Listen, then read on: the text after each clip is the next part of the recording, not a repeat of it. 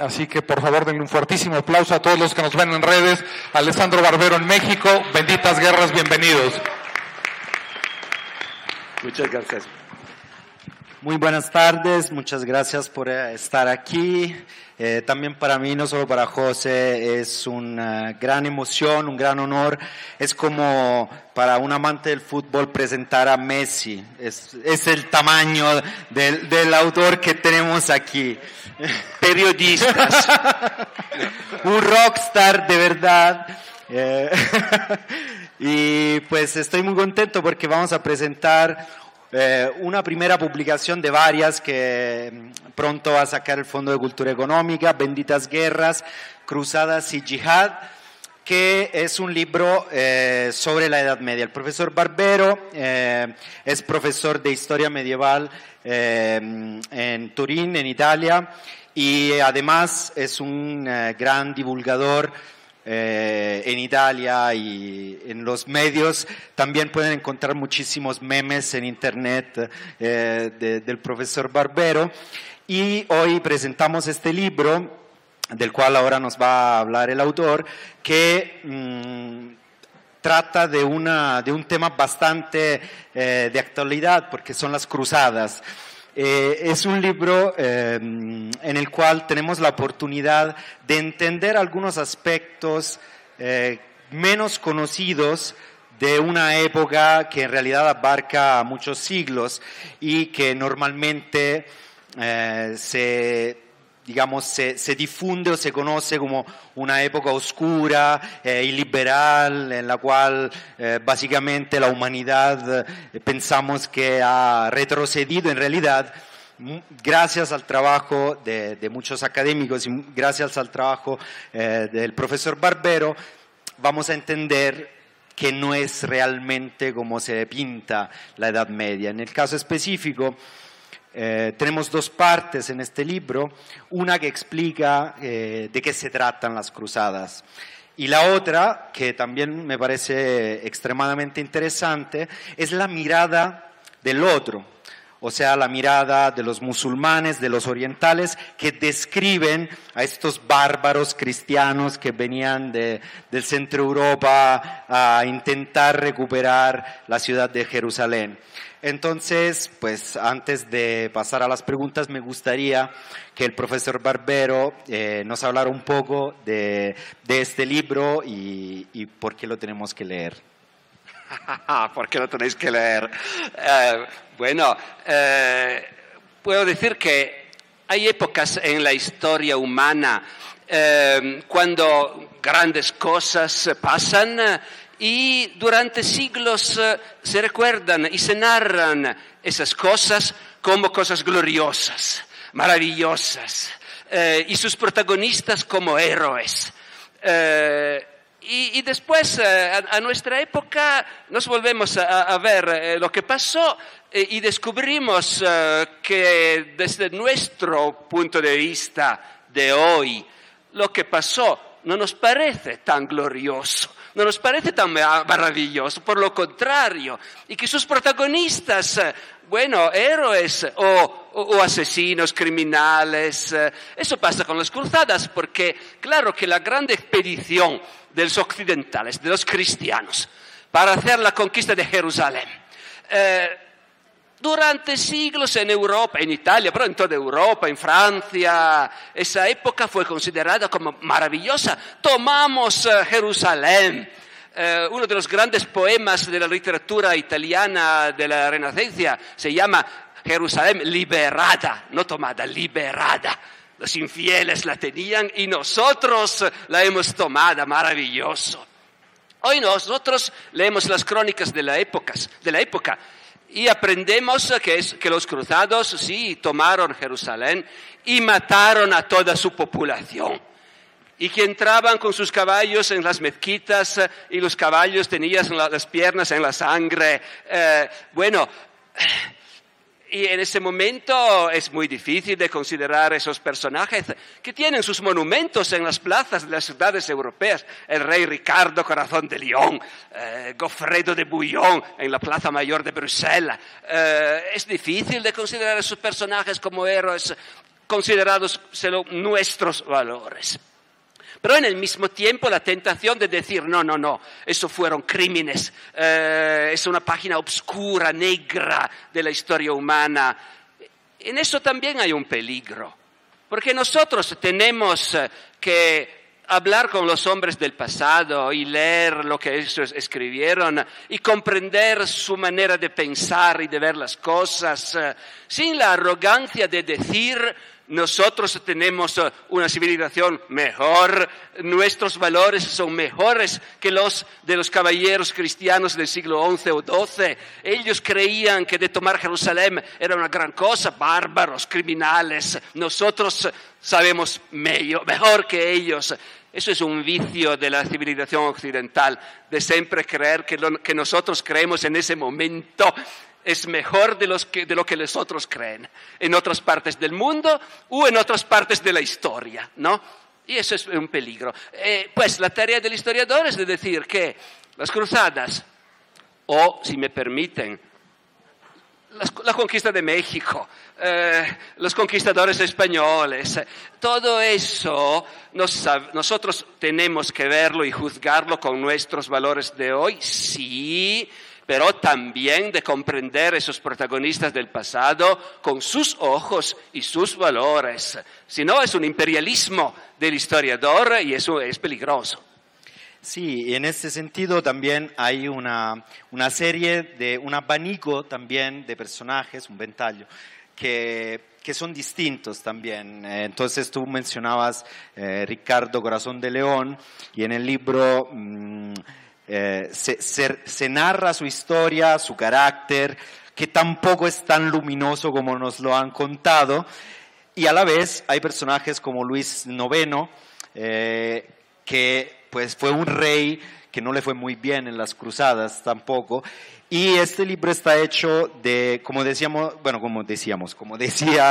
ayer en otra mesa, en otro escenario, hecho de anécdotas, donde las anécdotas nos iluminan segmentos y partes de la historia. Entonces, ¿cuál es, por ejemplo, una diferencia entre un personaje como Ricardo Corazón de León y Luis IX? Bueno, los dos son grandes personajes de la historia nacional de Inglaterra y de Francia, ¿no? Y es muy interesante de ver hoy cómo por lo pasado en los países de Europa se construyó una historia nacional, una narración de la historia nacional, ¿no? El rey Ricardo Corazón de León. Yo creo que todo el mundo vio filmes de Robin Hood, a donde hay el malo rey Juan y el bueno rey Ricardo. Esa es una leyenda que en la historia de Inglaterra es muy enracinada, ¿no? Pues vas a ver lo que pasó realmente. Los dos eran hermanos.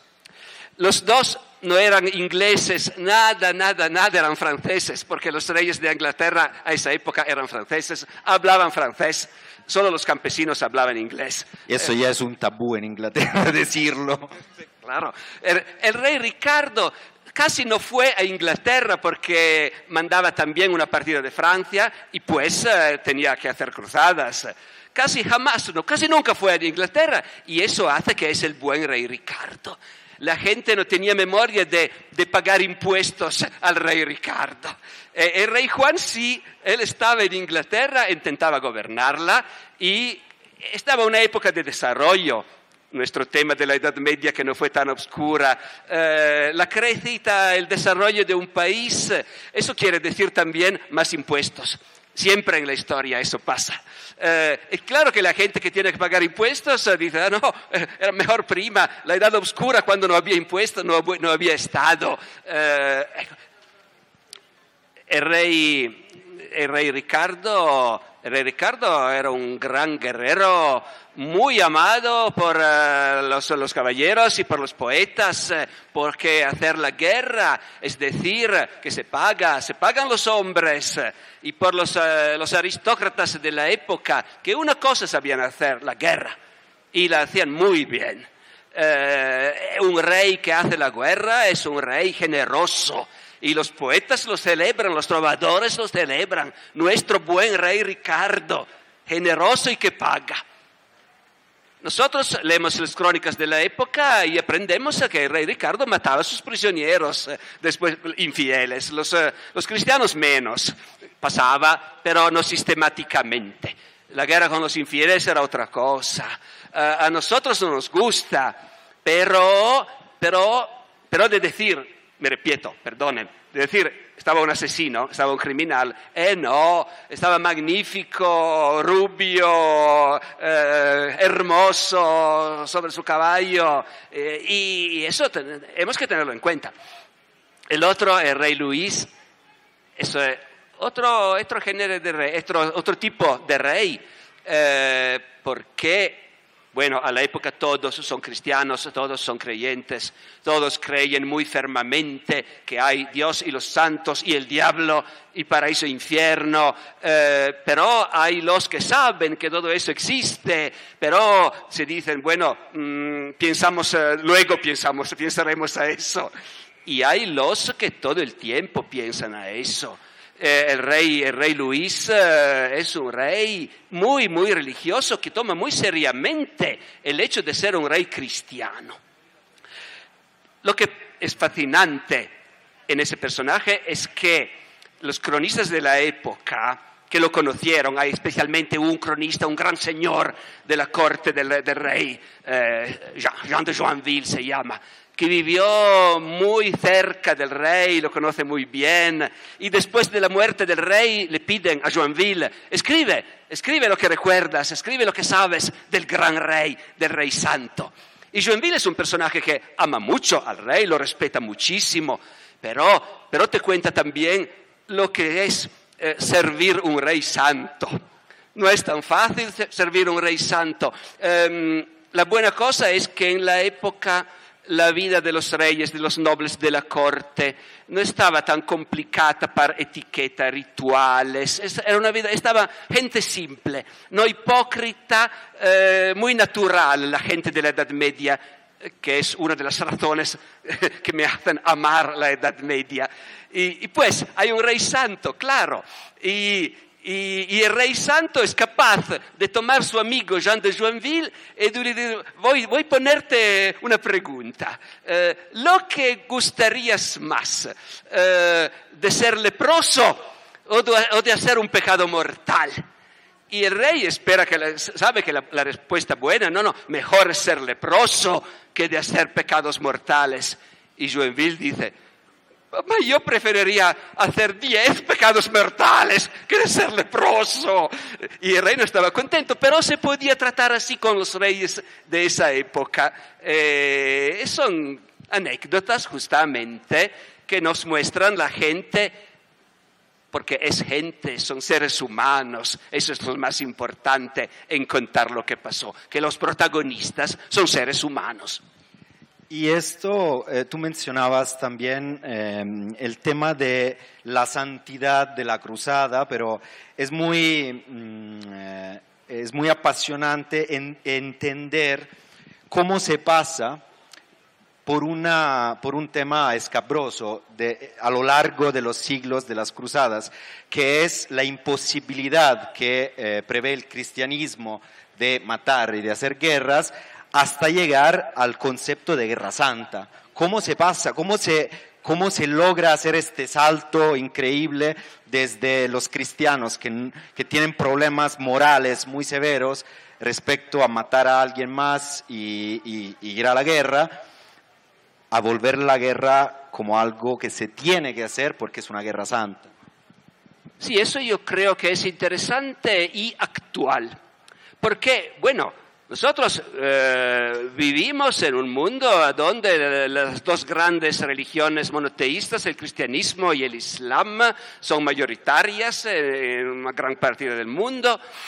Y claro que tenemos la impresión que hay un mundo de tradición cristiana y hay un mundo de tradición islámica. Y cuando yo sé que un país o un hombre es cristiano o de tradición cristiana, me parece que tengo muchos elementos para comprender cómo piensa, sus valores, sus ideas. Y lo mismo cuando soy enfrente de musulmanos. Me parece que, bueno, son musulmanos, leen el Corán y puedo saber lo que piensan.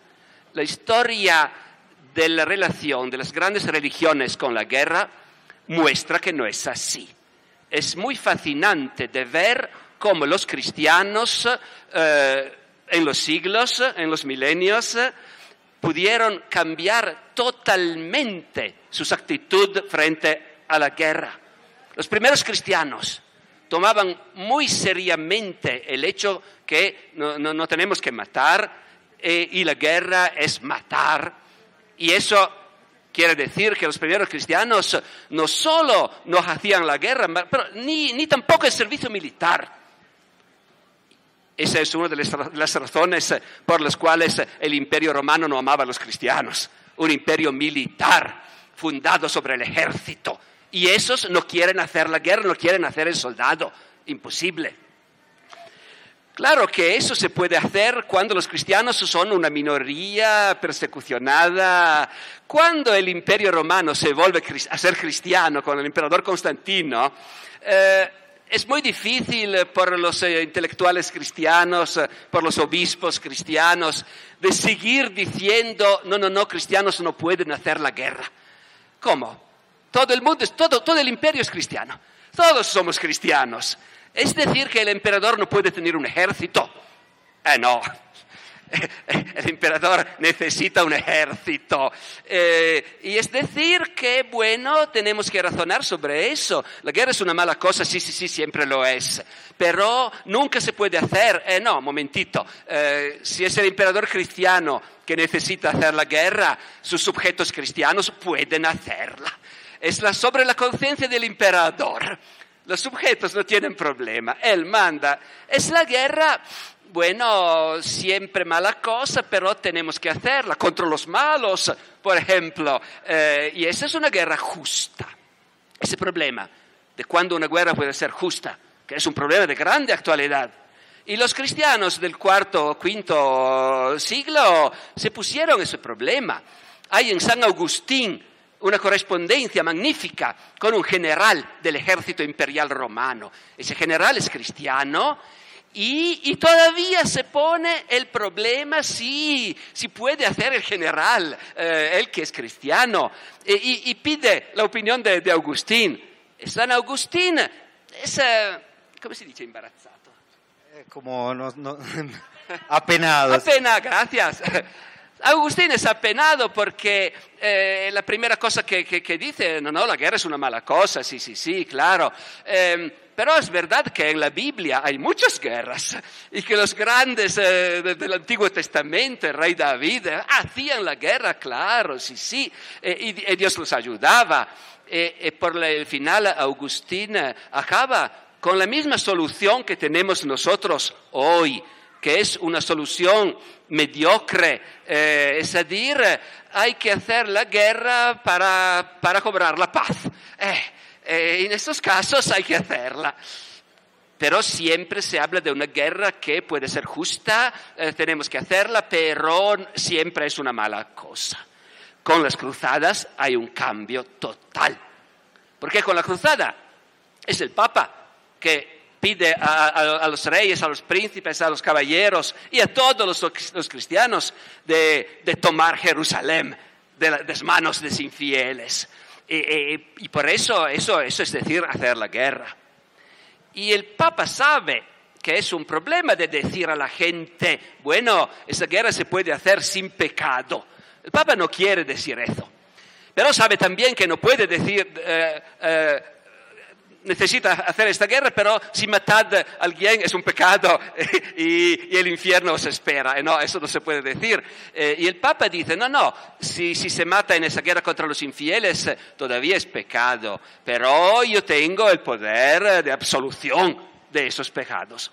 Ese es el discurso sutil que intenta hacer el Papa. Pero los que van a hacer el peregrinaje armado a Jerusalén no son todos tan sutiles.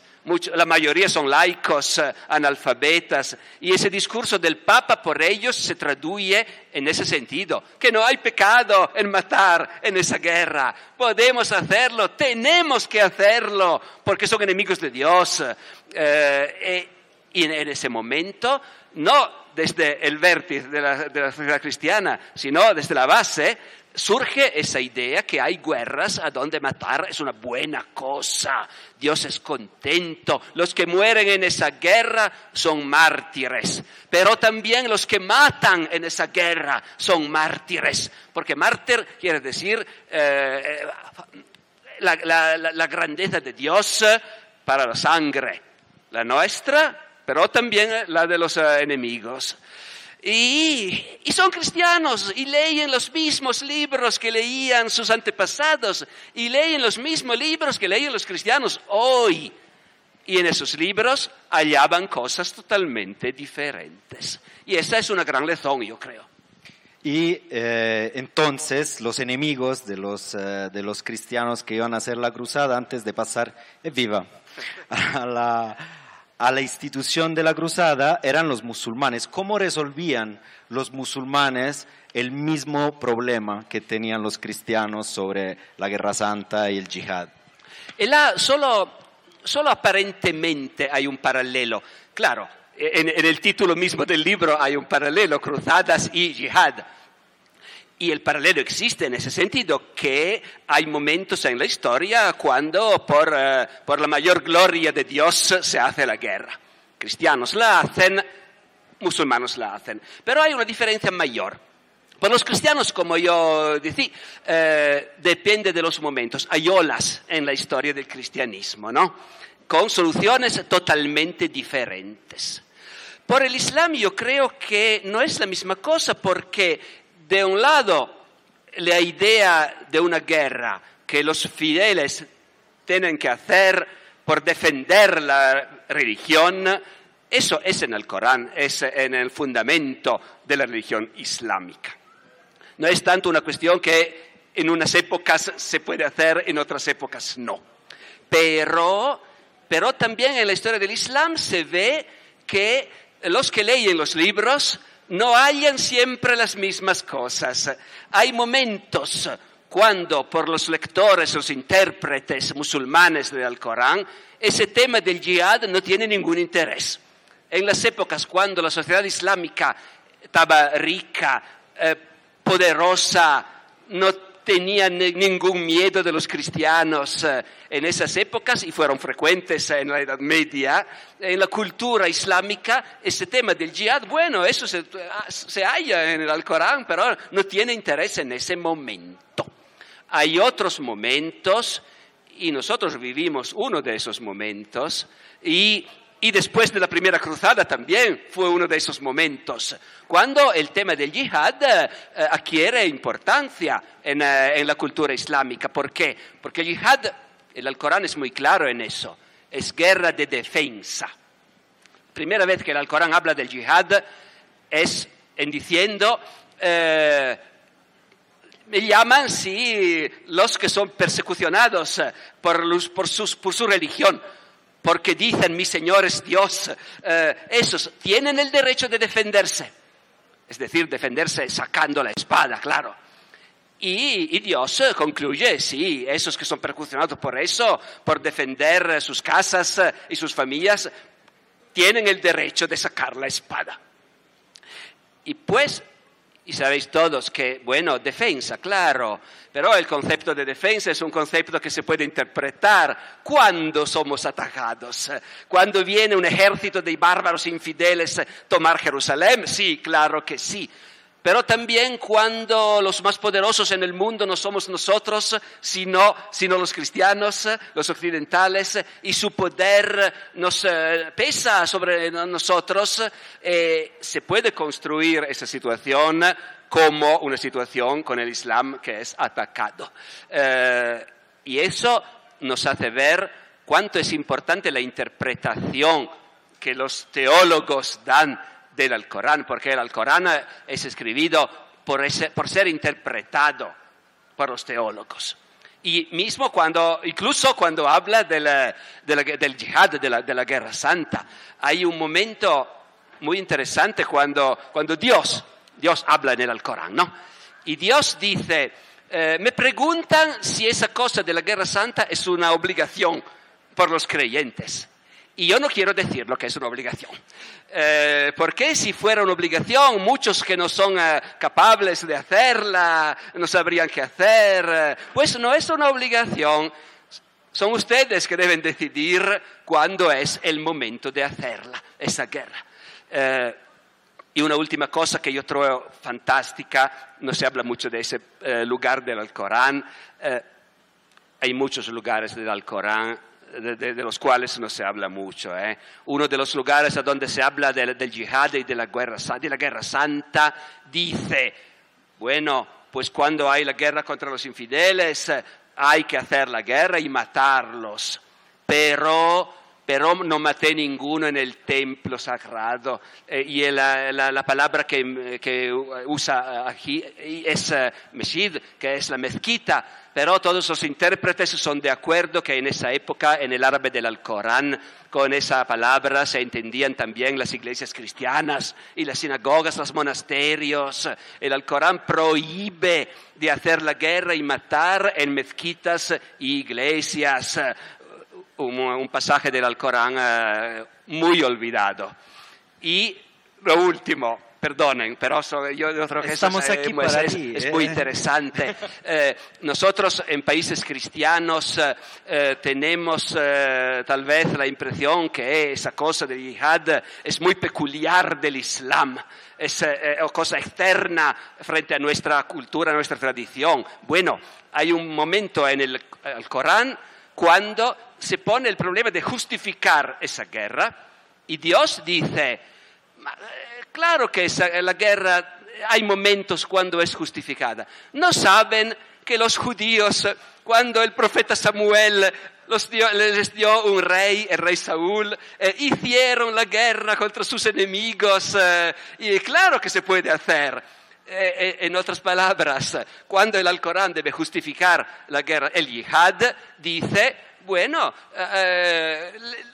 leer la Biblia es suficiente, se halla en la Biblia todo eso, no hay problema. Pues sí, de todas maneras Dios le gusta ser ambiguo en sus indicaciones que tienen que ser siempre interpretadas.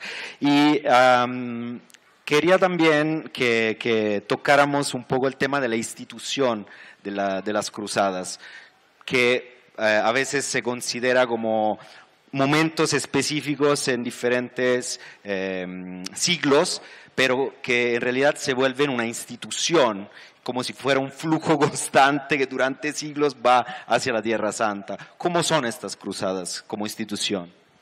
No, refleten el desarrollo de la Europa medieval. La primera cruzada, en fin, del siglo XI. Bueno, somos en una Europa que ya desarrolla y es una Europa llena de jóvenes, llena de energías, pero muy pobre. Después de siglos de pobreza y de declino, esa Europa... por la primera vez, después de siglos y siglos, concibe el proyecto de enviar un ejército en otro continente. Pero eso no se hace de manera muy organizada. Muy simplemente el Papa invita a los príncipes cristianos de hacer eso. No es un mundo organizado, centralizado. No, es un mundo desorganizado de poderes locales, regionales. Y todos esos, los que deciden de ir, van de pie. Esos van de pie de Alemania o Francia o Italia a Jerusalén, pasando para Constantinopla. No hay una organización económica, militar, naval. Empieza de existir, pero solo empieza. Y esta cruzada, bueno, es la única que tiene un suceso completo. Toman Jerusalén. Y no solo Jerusalén, un reinado. Perché una partita considerabile del vicino Oriente si trasforma nel reinato cristiano di Gerusalemme. Y ese reinado hay que defenderlo porque claro que los musulmanos no son nada contentos. Una armada de bárbaros infieles vino a tomarnos la ciudad santa. Jerusalén tiene ese privilegio terrible de ser la ciudad santa de las tres grandes religiones. Y eso provoca consecuencias. Bueno, ese reinado de Jerusalén tenemos que defenderlo. Las cruzadas, las otras cruzadas, normalmente los manuales hablan de 8 o 9, depende, pero insomma, hay muchas. Son más organizadas, porque en ese momento es cuando los musulmanos vencen y hay problemas a Jerusalén que el Papa decide, ahora tenemos otra vez que pedir la ayuda de los cristianos. Pero como Europa crece, es cada año más rica, más organizada. Y el problema no es solo de decir, bueno, los que quieran ir se vayan de pie. No. Las cosas son más complicadas. Tenemos que decidir chi va. Bueno, il re di Francia decide io voglio. ¿Y cuánto va a costar todo eso? ¿Por qué no vamos de pie? No. El rey Luis construye un puerto en Egmort por la cruzada. Y en otros casos se va en las grandes ciudades italianas que tienen, no lo tenían en el siglo XI, pero ahora sí tienen flotas y se discute con los venecianos. Nosotros tenemos 4.000 caballeros y tenemos que portarli, llevarlos en Tierra Santa. ¿Cuánto va a costar todo eso? Y se calcula, bueno, y después hay que hallar el dinero. Y el Papa dice, los reyes que intentan hacer la cruzada tienen el derecho de poner impuestos especiales por eso. En ese sentido es una institución. Cuando el Papa dice, eso va a ser una cruzada, hay muchas consecuencias institucionales. Y también muchas ventajas para los que participan a las cruzadas, las personas que van en Tierra Santa, que luego se van años sin regresar, tienen ventajas. ¿Qué tipo de ventajas tenían? Claro, porque en una sociedad compleja, se dice compleja, perdonen. En una sociedad compleja, el que parte puede ser que tiene pleitos, por ejemplo. Y si yo tengo un pleito, ¿qué hace mi mujer que dejo a casa con un pleito? Es difícil. No, yo no parto si el Papa no declara que todos los pleitos de los que parten por la cruzada se hayan interrumpidos. Suspendidos. Bueno, claro, eso es una consecuencia jurídica, un privilegio necesario. Y cuando yo no soy a mi casa, si alguien quiere hacer otro nuevo pleito, no puede hacerlo antes que yo vuelva. Eso se hace porque justamente esa sociedad es una sociedad donde el dinero cuenta mucho y circula mucho.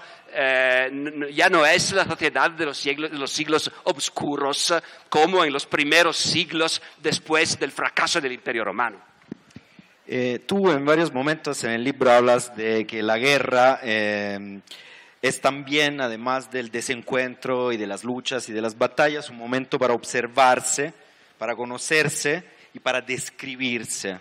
Y entonces me gustaría que nos presentaras este personaje de Ana Comnena, la hija del emperador del Basileus Alessio Comneno, y qué papel tiene y qué rol tiene en esta historia. Eso es interesante por el historiador profesional, espero por ustedes también, pero ¿cuál es el problema? Que yo que estudio la Edad Media la conozco porque los medievales escribían mucho y nosotros hablamos con ellos, leímos sus crónicas, sus obras literarias, sus documentos, pero siempre se trata de ver la gente de Europa con sus propios ojos. Son ellos que nos cuentan cuál estaba su mundo. Con la cruzada, por la primera vez, tenemos relatos de gente que pertenecía a otros mundos, a otras civilizaciones, a la civilización árabe musulmana, a la civilización cristiana, pero muy diferente de los bizantinos, de los griegos de Oriente. Por la primera vez tenemos relatos de gente que ve los cristianos de Europa como no solo bárbaros normalmente, infieles desde el punto de vista de los musulmanos, pero en general como otros que no conocimos y que vienen y los vemos a venir y muchos autores hablan de esa experiencia de encontrar esa gente, los príncipes y los caballeros y los curas y la gente normal, la pequeña gente del occidente. E uno de esos testigos es una princesa bizantina. Se llama Ana Comnena, y es la hija del emperador del Basileus de Constantinopla. Y como los cruzados iban de pie a Jerusalén, pasaron en Constantinopla. Y ella los vio venir. Lo que es interesante es que es una mujer muy, muy cultivada, de una cultura que no es tan distante de la nuestra en ese sentido, que leí los trágicos griegos. Esa mujer leía Eurípides. Nosotros también, los cruzados no. Los cruzados no sabían el griego, no sabían nada de la cultura griega antigua. Ana los ve venir y nos dice cosas muy interesantes sobre esa gente que son nuestros antepasados, de los europeos, pero también los vuestros de una manera. ¿Qué gente era? Eran, dice Ana, gente desordenada, sin organización. Justamente en el imperio bizantino hay un emperador que manda y todos los otros sirven y las reglas son claras. Cuando vienen los cruzados, ¿quién es su jefe? Yo soy el jefe. Bueno. Pero mañana otro jefe viene. Y mañana después otros. Hay muchísimos jefes. Y todos esos jefes quieren ser recibidos para el emperador. El emperador tiene que recibirlos. Y esos jefes hablan. Los occidentales, ella no dice occidentales, ella dice los francos. Y también los celtas, ¿no? Porque leí los autores antiguos, Julio César y todo eso. Los francos, los occidentales, permiten el anacronismo, dice Ana Comnena, son gente que habla mucho. Les gusta hablar y son presumidos. Todos esos jefes hablan frente del emperador de su linaje, de sus empresas, de sus glorias. Y uno cree ver al emperador que escucha, y después otro. Y hay un momento cuando el emperador no está en la sala del trono y uno de esos jefes cruzados viene y se sienta en el trono del emperador. Si lo hiciera un bizantino lo degollaran inmediatamente, creo. Eso es un huésped, pero le dicen, no puede sentarse allí, váyase, por favor, váyase. Y él se va y murmura algo, y Ana pide, ¿qué dice ese? Y dice, solo es puede sentarse. ¡Qué mala educación!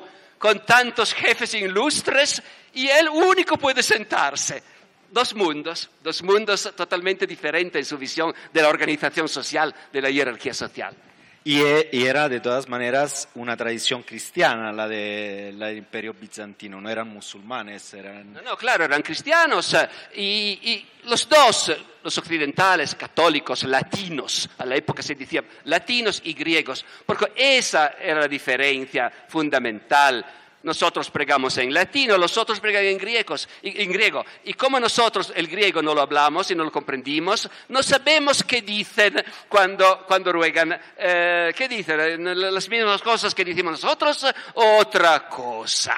Y pues en el occidente de esa época ya hay la dominación del Papa sobre la Iglesia, que no existió siempre. En el primer milenario la Iglesia en Europa estaba una organización anárquica, sin un gobierno central. Sí, el Papa de Roma, claro, es muy importante que los pequeños obispos de otras ciudades, porque Roma es Roma, pero el Papa de Roma no tenía el poder de gobernar la Iglesia. Ahora sí, todo cambió y es otra razón porque los cristianos de Oriente decidieron, nosotros con los latinos, nada que hacer, no queremos más ser una sola iglesia. porque nosotros de obedecer al Papa de Roma, no. Otra cosa estaba el matrimonio de los curas, claramente, porque jamás no había estado obligación de no esposarse. Y ahora los latinos la tienen y los griegos no. Como saben, ahora todavía los curas griegos se pueden casar. Sí, claro, se casan. ¿Y qué decía? Que... ya no sé lo que decía. Que eran cristianos también, pero... Sí, cristianos también, pero muy diferentes, pero cristianos también. Eso es decir, que tienen raíces comunes, pero la historia del cristianismo es también una historia de fe, a donde siempre fue muy importante decidir exactamente lo que los fieles deben creer. Es decir, que los infieles, los musulmanes, bueno, claro que son los enemigos, que van al infierno, todo eso es claro. Pero el cristiano, que cree cosas diferentes de las que creo yo, sobre la natura de Jesús o esas cosas, eso es muy peor que los infieles. Los infieles no los odio verdaderamente, los mato con placer, pero no hay odio, no los conozco, no sé qué son.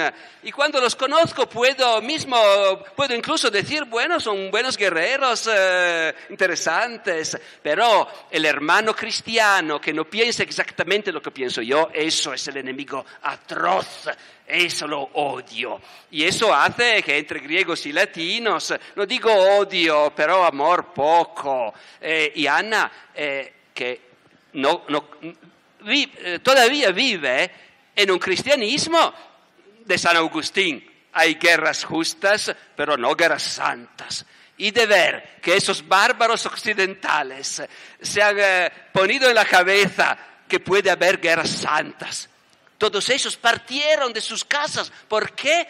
Para tomar Jerusalén, porque son locos. Y sus curas también van a la guerra con armas. Ana es... aburrida, es una cosa abyecta en sus ojos. Muy bien, yo ahora quisiera pasar un poco de lo sagrado a lo profano. Me voy a permitir hacer una desviación de la presentación de este libro, porque pues tengo acá al profesor Barbero y evidentemente me voy a aprovechar de su generosidad. Y voy a pedirle que nos hable un poquito de otro libro que todavía no está traducido al español, pero espero que pronto salga, que es un libro maravilloso. Les voy a hablar brevemente de esta obra y le voy a pedir al professor Barbero che nos commenti. Il libro in italiano si chiama La voglia dei cazzi e altri fabliaux medievali, sería El deseo de las vergas y otros fabliaux medievales. Y es un libro extremadamente divertido, donde hay una traducción que no solo es una traducción lingüística del francés al italiano, en este caso hecha por el profesor Barbero, sino también una traducción cultural, porque estos son poemas en versos que son traducidos, digamos, de una forma que puedan ser no solo accesibles, sino disfrutables por un público moderno, actual. Y entonces me gustaría que también nos presentaras otra que ya se va oscureciendo, ya es casi de noche, entonces ya podemos hablar de vergas. No lo digo yo, lo dice el texto, estoy citando. Y que nos explique un poco este lado del medioevo, de la Edad Media, que a lo mejor no conocemos mucho, y de qué se trata de qué se tratan estas historias. A lo mejor si nos puedes contar alguna. Bueno, vamos a ver. Yo soy especialista de historia medieval, y una de las razones que me hacen amar la Edad Media es que ya cuando estaba estudiante descubrí la enorme riqueza y libertad de la literatura medieval. Nosotros hay una leyenda negra de la Edad Media como época no solo pobre y violenta, de guerras, de pestilencias y todo eso, pero también, sino también como una época de represión. No estaba una época de represión. Incluso desde el punto de vista de la represión contra los heréticos, de los autos de fe, de las brujas y de todo eso. Toda esa es una historia de la fin de la Edad Media y de la Edad Moderna.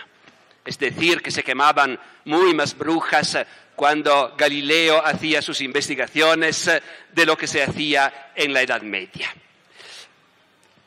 Desde el punto de vista de la represión sexual, es increíble cómo la literatura medieval nos hace ver un mundo, claro, en caricatura, exageran, pero es un mundo que se ve que es un mundo muy, muy libre en su vida sexual y también en hablar de la sexualidad. En la literatura medieval, en Italia como en Francia y en otros países, pero especialmente en Italia y en Francia, hay una tradición de cuentos que presentan situaciones sexuales que en otras épocas nunca ninguno escribiera. En la literatura italiana esos cuentos son muy importantes y una de las obras más importantes, el Decamerón de Boccaccio, comprende novelas que no se pueden leer en la escuela. Es uno de los grandes de nuestra literatura, pero muchos de sus cuentos en la escuela no se pueden leer. Y en la literatura francesa medieval hay esos pequeños cuentos que mucho parecen a los de Boccaccio, solo que son en versos, como tú dices. Y yo descubrí esos cuentos y fue fulgurado, son maravillosos, muy, muy, muy divertidos y decidí traducirlos por mi propio placer. Y pues no sé por qué he ido a esa cosa de hacer un libro con esas traducciones. Y bueno, esa es la historia, no soy yo. Todas las palabras... ¿Se dice en español las malas palabras? ¿Cómo se dice? ¿Qué dice el público? ¿Se pueden decir las malas palabras? No, quiero decir, es la buena expresión, mala palabra. Se dice... Sí, mala palabra. Mala palabra. Groserías. No, la pregunta era esa. Bueno, todas esas malas palabras no son mías, son de los textos. Y la tarea del historiador es de ser fiel a las fuentes y a los textos, y eso hace que hay esas palabras, sí... Pero es que yo quiero que cuente algo. Hay muchísimos curas, clérigos que no podían casarse, pero siempre estaban en traiciones, estaban metidos en medio de las faldas de las esposas de alguien más, o las mismas esposas traicionaban a su marido con el cura.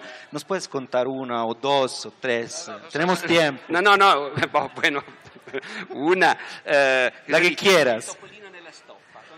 La stoppa, non te lo so tradurre. Il ratoncito. Il ratoncito, bueno, il ratoncito. Allora, bueno. Ahí es campesino, es un hombre ya maduro, pero es un buen hombre, pero no sabe nada de la vida, nunca se casó, no sabe nada de las mujeres, pero decide casarse. Y se casa con una jovencita que por lo contrario sabe todo de la vida. Ella tiene una relación con el cura. Justamente los curas en las aldeas son los personajes, son los que saben hablar, son los que tienen ideas, que saben fascinar a la gente, son también los más ricos de la aldea. Los curas son protagonistas de muchas de esas historias. Bueno, el campesino se casa con la jovencita. Primera noche, la jovencita no tiene ninguna gana de hacer el amor con su marido. Espera que el cura venga también esa noche, si se puede hacer algo con él y con el marido. Y con el marido, bueno, es un buen hombre, no sabe nada.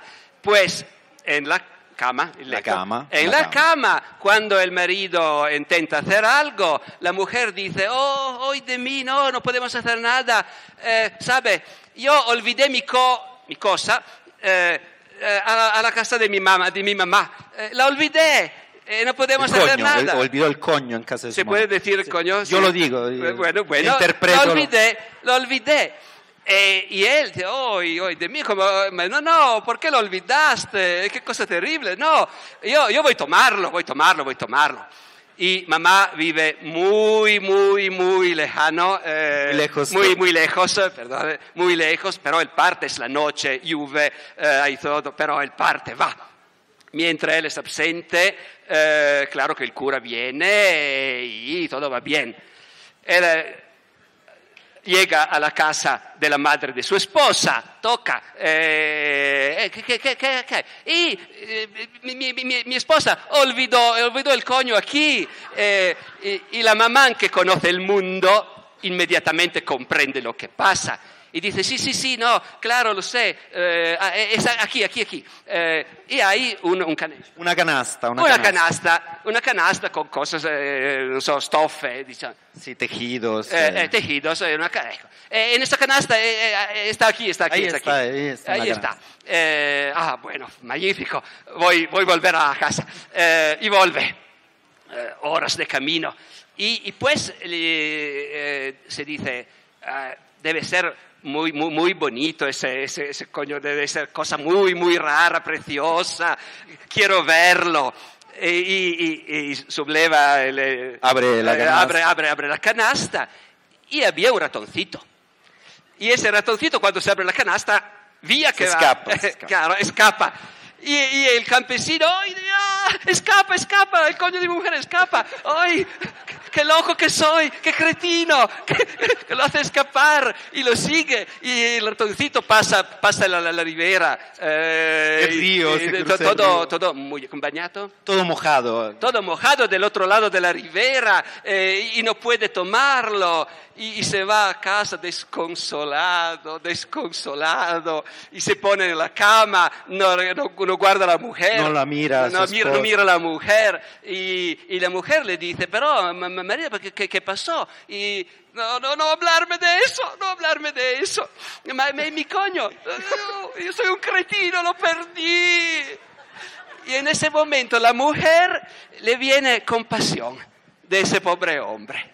El pobre pendejo. Y un poquito de ganas de hacerle un poco de consolación. Y le dice, lo sé que lo perdiste, pero no es grave, porque volvió a casa. De verdad, porque lo perdí, pasó el agua, lo sé, es todo mojado, toca, es todo mojado, pero esa está aquí. Y hasta que el amor, todo el mundo es contento.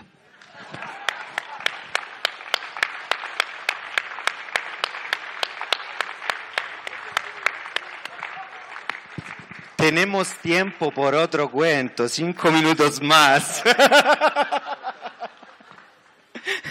No, pero me gustaba mucho la idea de hablar de este libro porque es iluminar, digamos, aspectos que no nos esperamos. En una época en la cual hablar de ciertos temas hoy probablemente es más escabroso que en la época de los Fablió medievales.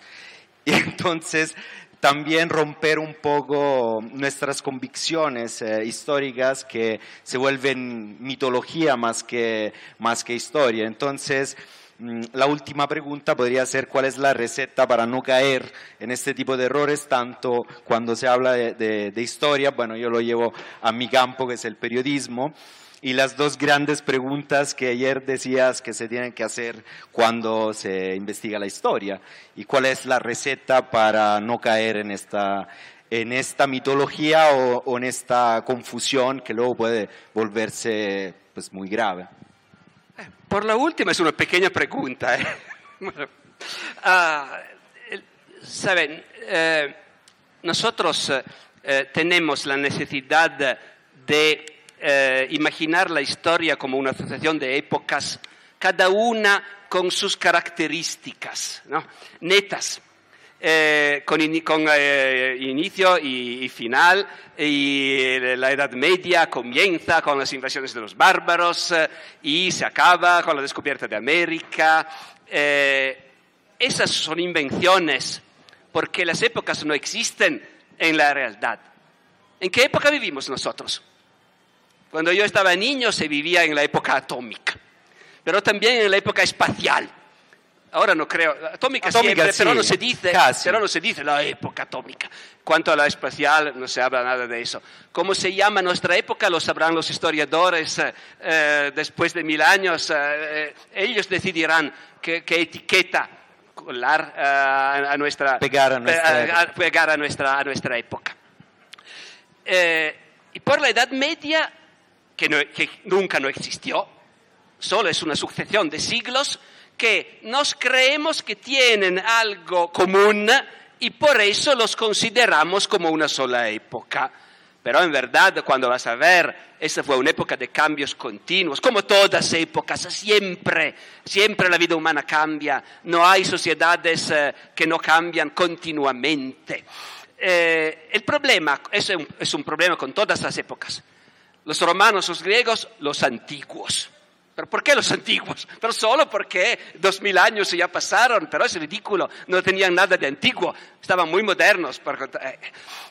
Con la Edad Media hay otro problema, porque esa idea no solo es la etiqueta artificial de una época, pero también es una etiqueta negativa. Ya no somos en la Edad Media, acabó la Edad Media, cosas de Edad Media, cosas de medioevo. No, ecco, los periodistas hacen eso todos los días. Bueno, la solución no es de convencer a las gentes que no hubo una Edad Media obscura, supersticiosa, cuando se pasaban cosas terribles, con inquisidores malísimos, torturas, autos de fe, porque la verdad es que nosotros amamos muchísimo esa imagen. La idea que fue esa época oscura, pero también con gloriosos caballeros y dragones y magos y todo eso, la gente la ama muchísimo. Los escritores, los autores de novelas, los realizadores de cinema aman muchísimo todo eso. No se puede eliminar eso. Lo que se puede hacer es de decir, atención, no corresponde a la realidad, es un lugar de nuestra imaginación. Es un lugar de nuestra fantasía.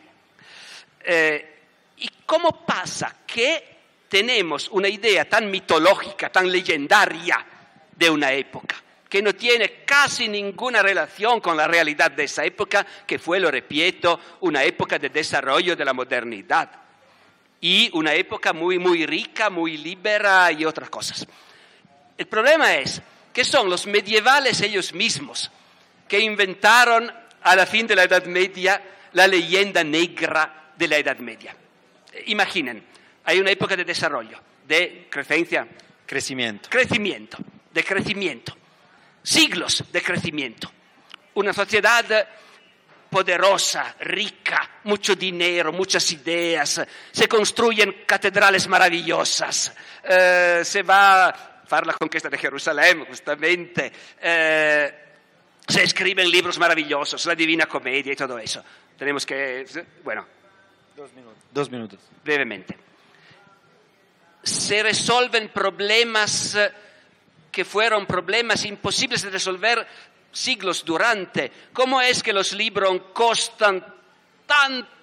Claro, tenemos que escribirlos todos a la mano. Y un libro son 3 meses de trabajo de un especialista. Claro que cuesta $2,000. Pero eso es un gran problema. Y en la fin viene un hombre de la Edad Media que se llama Gutenberg, que inventa la impresión. Y quieren conocer el mundo, el océano. Es difícil, no tenemos los barcos que pueden hallar en el océano. Pero ahora sí, después de siglos de crecimiento, tenemos esos barcos y vamos y descubrimos América. Un hombre de la Edad Media, Cristóforo Colombo, descubrió América. Y en ese momento, toda esa civilización se dice, somos grandes, somos fuertes, somos modernos. Ya que los abuelos no estaban tan buenos, no. Los abuelos que escribían sus libros a la mano y que no sabían que América existía, una época oscura. Pues viene el doctor Lutero en Alemania y desafía el Papa, y en todo el mundo protestante se dice, ahora somos veros cristianos. Antes, los abuelos que obedecían al Papa, supersticiosos, obscuros, la Inquisición, siglos obscuros, la Edad Media. Eso es lo que pasó. Bueno, ahora desafortunadamente, como siempre, por favor.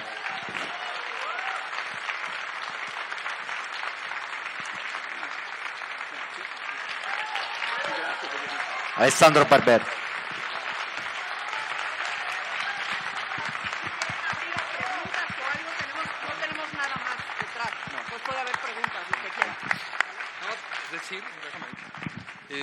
Es la última actividad que nos gusta tanto, Alessandro, que puedes quedarte aquí todo el tiempo que quieras, no quiero abusar de... Pero nada más decirles que en esa mesa están Benditas Guerras a solo 75 pesos. Yo ya compré 3 para mi padre, para un tío y por supuesto para Marín y para mí. Así que aprovechen y se lo llevan firmado y descubren a un verdadero historiador que emociona, que mueve y que narra, como ya se dieron cuenta, ¿no? Si quieren hacer preguntas, hay la posibilidad de abrir el micrófono brevemente, considerando la disponibilidad del profesor Barbero. Y pues adelante, si alguien quiere. Hay un micrófono que se le puede pasar o... ¿Sí? Tú se me la ripeti, perché certo, certo. Te lo dico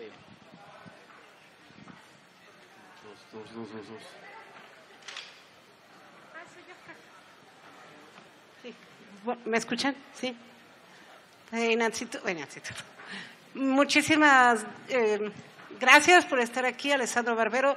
Ayer lo ataqué para declararle mi admiración profunda y bueno, estoy igual, no puedo ni hablar de la emoción de saber que está aquí presente. Y la pregunta es, ¿qué sucedería para que toda esta libertad que había en esa época, en una época de todo este largo medioevo, para que ya no hubiera tanta libertad de expresión, de lenguaje, de costumbres? ¿En qué momento, qué habrá pasado que se volvió todo tabú, censura, hipocresía? No sé si haya algo que lo detonó o así nada más. Gracias. Scusa, potrei anche fare la domanda? No, comprendivo. Muchas gracias. No, es uno de los interrogativos mayores de la historia en realidad. Es decir, que en Europa el progreso va con la aumentación de la represión, de las reglas y de la intolerancia. La Edad Media empezó como una época muy, muy pobre y retrasada. Y no había mucha represión y había mucha libertad de discusión. Y creciendo, la libertad de discusión disminuye. Los judíos vivían en Europa tranquilamente. No había antisemitismo, claro, no estaban como nosotros, decían los cristianos, pero la Iglesia enseñaba que no había ningún problema a vivir con los judíos en las mismas ciudades. Nosotros vemos que esa sociedad crece, ya lo dijo, pero lo repito, cada siglo nos presenta un mundo más rico, más profundo, más sofisticado, más inteligente, que hace más libros y más interesantes, que construye edificios siempre más interesantes e importantes. Y en el mismo tiempo empiezan represiones. En el mismo tiempo la Iglesia empieza a decir, no, aquí se discute demasiado, hay demasiadas discusiones, demasiada libertad, hay que construir un organismo para ver lo que los cristianos dicen y enseñar que no se puede decir lo que se quiere. Ese organismo, la Inquisición, se inventa en el siglo XIII, en una Europa riquísima. Antes no existía, ahora existe. La obsesión de las brujas antes no existía, o sí existía porque los campesinos siempre creyeron que las brujas existen, pero hay leyes de Carlomagno en el siglo IX, 8 o 9, que dicen no es de buenos cristianos de creer que las brujas existen y mucho menos de matarlas. Los cristianos no deben hacer eso. Y en el siglo XIII y XIV, cuando la sociedad medieval es muy, muy más rica y cultivada y sofisticada que en la época de Carlomagno, los reyes y los papas empiezan de pensar que no, tal vez las brujas existen, sí, tenemos que tomarlas y quemarlas. Y con los judíos eso mismo. Cuando España decide que no quiere tener judíos en su territorio porque tiene que ser limpia, en 1492, en el año que sería la fin de la Edad Media, el inicio de la Edad Moderna, el año de Colombo, en ese año los reyes católicos deciden que los judíos tienen que irse de los reinados de España. ¿Por qué? ¿Por qué? ¿Por qué? Es muy triste. Sería magnífico si una sociedad más rica y más inteligente y más cultivada fuera también naturalmente, inevitablemente más tolerante. No es, la historia nos muestra que no es necesariamente así. Ahí había otra pregunta y una más, porque luego hay la firma de libros. La fila es larga, pero... Aquí hay una pregunta. Una pregunta rapida sobre un episodio di una delle cruzadas, mi pare la quarta, se non mi equivoco, che è il viaggio di Francisco de Asís a Egitto a incontrarsi con il sultano giusto durante la cruzada militare, ¿no? Come gesto, come su otra cruzada, digamos, espiritual. Y va para, porque quiere discutir y convertirlo. Ahora, la pregunta, a mí me parece un episodio muy interesante también pensando en la actualidad, pero la pregunta es, ¿cuánto hay de leyenda en esto y cuánto hay de fundado históricamente? No es leyenda, es verdad, sino que tenemos que comprender lo que San Francisco pensaba en el contexto de su época. Es totalmente, son hechos, son hechos. Hay una cruzada, la quinta, en Egipto, como los musulmanes tomaron Jerusalén, la guerra contra los musulmanes se volvió una guerra total en toda la Mediterránea. Esa cruzada van a tomar el Egipto, intentar de tomarlo. Y en el campo de los cruzados viene San Francisco, y San Francisco decide que irá a ver el sultán y hablar con ellos. Y lo hace. Sale del campo de los cristianos, va en el campo de los musulmanos, nadie le objetiva ni nada, él va, lo reciben, habla con el sultán, pues vuelve. Eso nos demuestra que esa época estaba más compleja de lo que creemos.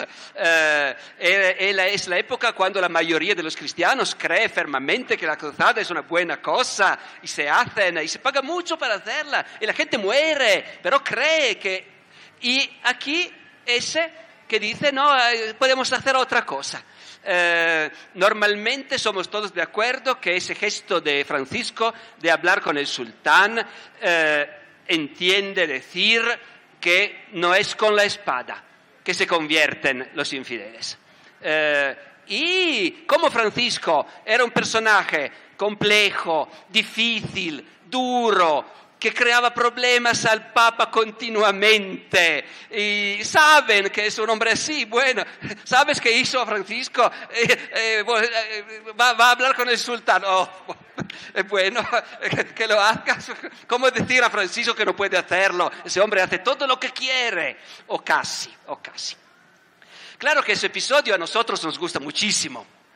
Y hay el riesgo de decir la tolerancia, se habla con el otro. Atención, se habla con el otro para convertirlo.